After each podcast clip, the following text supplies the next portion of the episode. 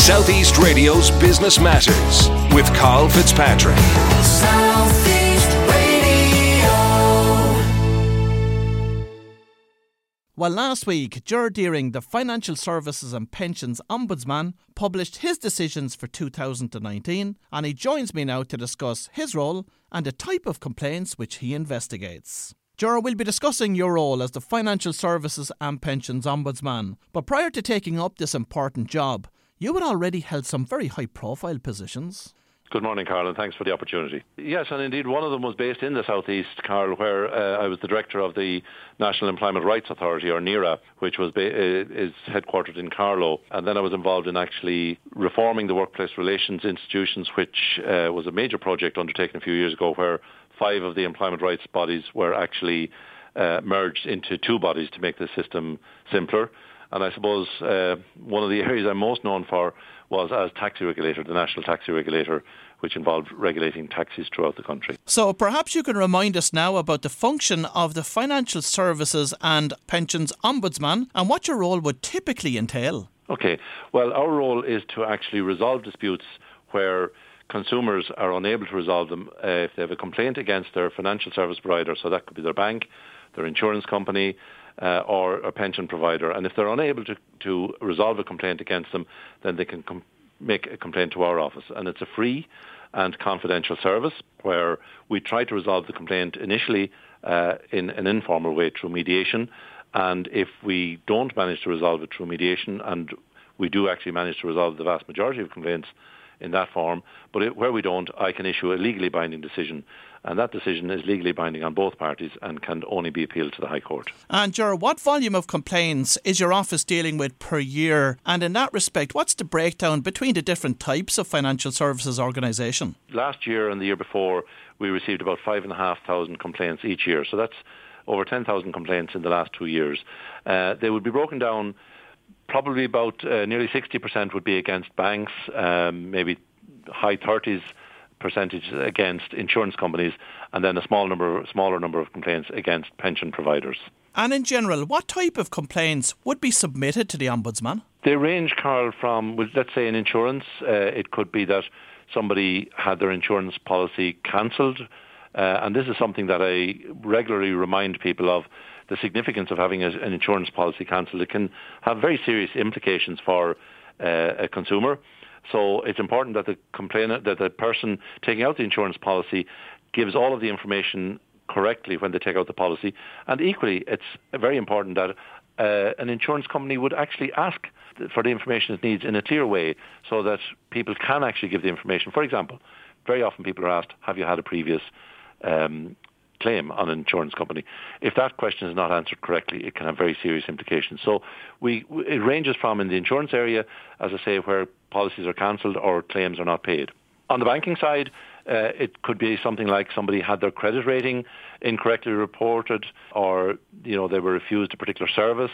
And in relation to the complaints process, once a complaint is received by your office, what process do you go through? The first thing we do is check that the person has actually complained to their bank or their insurance company in the first instance. And it's important, if somebody has a complaint, that they would actually make that complaint to the company first. Uh, if they've done that and they have what's called a final response letter, then the complaint moves on to our dispute resolution officers. So a dispute resolution officer is a mediator. They'll pick up the phone, they'll ring the complainant, they'll clarify what it is that the complaint is about and get the essence of it, and they then start to engage with the bank or the insurance company, and they go between the parties to see can they uh, get a resolution to it at that level. If it's not resolved there, then it moves on to a more formal process, which is the investigation process. And there we exchange evidence, and that would include all the written documentation. It could include uh, recordings of telephone calls, and I then consider all of that evidence in arriving at my legally binding decision. And what are the relevant timelines spanning the period from the time a complaint is launched to the issuing of your decision? Well, it varies. If the complaint is going to be resolved through mediation, that can be managed within a, number of weeks. We try to have those complaints resolved within three months at the latest. Now, unfortunately, when it moves on to the more formal investigation process, Carl, it can take a good deal longer, and it actually depends on how many submissions the complainant makes, how many submissions the provider the provider makes, the complexity and the amount of evidence that is submitted.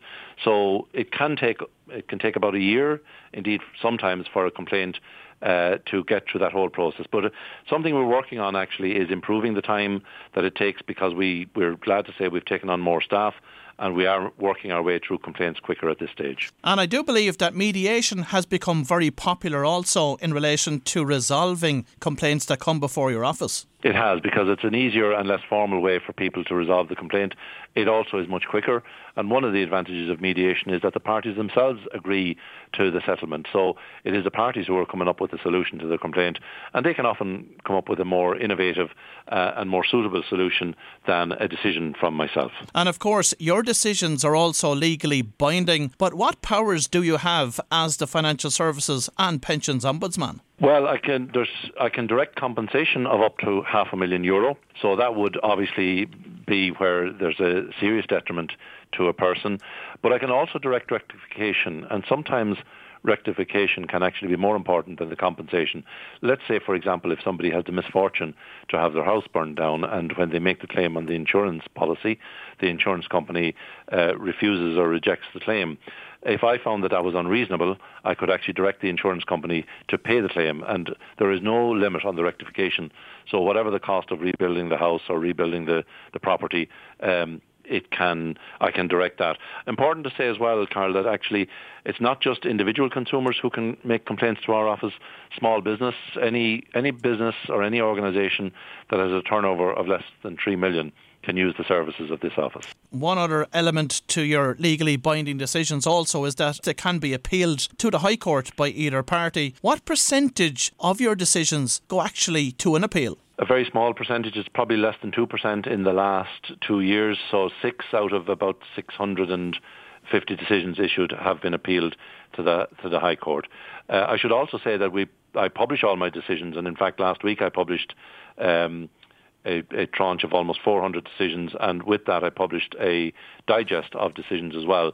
So this helps people to understand the work of the office. But the tracker mortgage scandal must have put your office into turmoil when it was announced. It certainly did. We've been dealing with tracker mortgage complaints for quite some time, and we would currently have about 1,100 tracker mortgage complaints on hand. We dealt with over 500 uh, tracker mortgage complaints last year. And in fact, I'll be publishing uh, some of the tracker mortgage decisions in the next couple of weeks, and I will also publish a digest on that. And obviously, uh, people who have been at the loss of a tracker mortgage who were actually entitled to it uh, would have it would have had a serious impact on their lives over the last number of years. Indeed, we find many of the complaints that we deal with, the outcome has a very serious implication for the for the people concerned. Now, of course, when you do make a decision in relation to a tracker mortgage, that sets a precedent. So, is that something that the banks take into consideration with a view to preventing people having to go through the full formal process of making a complaint to the ombudsman? Well, we would certainly hope that they would, and indeed, already we have seen evidence of that where banks have applied not just tracker mortgage decisions but other decisions. Now, I have to stress that they're not required to. That is the significant difference between, say, my own office here and the central bank. The central bank, as the regulator, can uh, make decisions and can uh, implement regulations across all of the banks and across all of the financial service providers we deal with individual complaints here, so my decision would be in relation to an individual complaint. But good practice would suggest that where a provider has a decision like that, that they would actually apply the benefits of it to other customers in similar, similar circumstances. And if you could share one piece of advice that could possibly resolve some of the issues that come before you at an earlier stage, what would it be? It would be to say to the financial service providers to listen to their customers. Uh, I would actually say, Carl, that communication is at the heart of the vast majority of complaints that we deal with here. It is that is why we're able to resolve so many complaints through mediation. It is that people haven't been listened to, and in fact, when we did research back in 2015 and 2016, we found that 80% of people who made complaints to this office against a larger financial service provider had never had the opportunity to speak to anybody before they made the complaint here. I know that there's been a dramatic increase from around about 4,000 complaints per year to 5,500 complaints per year over the past two years. Is that a trend that you expect will continue in the years ahead? I think what's happening is there's more awareness of the services of the office. Uh, there's also, of course, that you've already referred to the tracker mortgage complaints, which certainly would have increased complaints. Um, I would like to think that over time uh, it, it won't continue to increase. But the reason I would want that not to happen is because that the banks would, you know, learn from the decisions of this office and improve their own communications and their own service to customers. Is there ever a time when you, as the Financial Services and Pensions Ombudsman, feed back information to the central bank and to the financial regulator about making changes to codes of conduct? Yes, we have a very good relationship with the central bank, and uh, certainly we, we sometimes see things through the evidence and the investigations we do in this office and where we see something that we would have a concern about, I would draw that to the attention of the central bank. And in particular on the tracker mortgage issue, I've worked very closely with the central bank. Well, if you've just tuned in, that was Ger Deering, the Financial Services and Pensions Ombudsman, and I would like to thank Ger for sharing his insights into his role with us this morning. Southeast Radio's Business Matters with Carl Fitzpatrick. Southeast.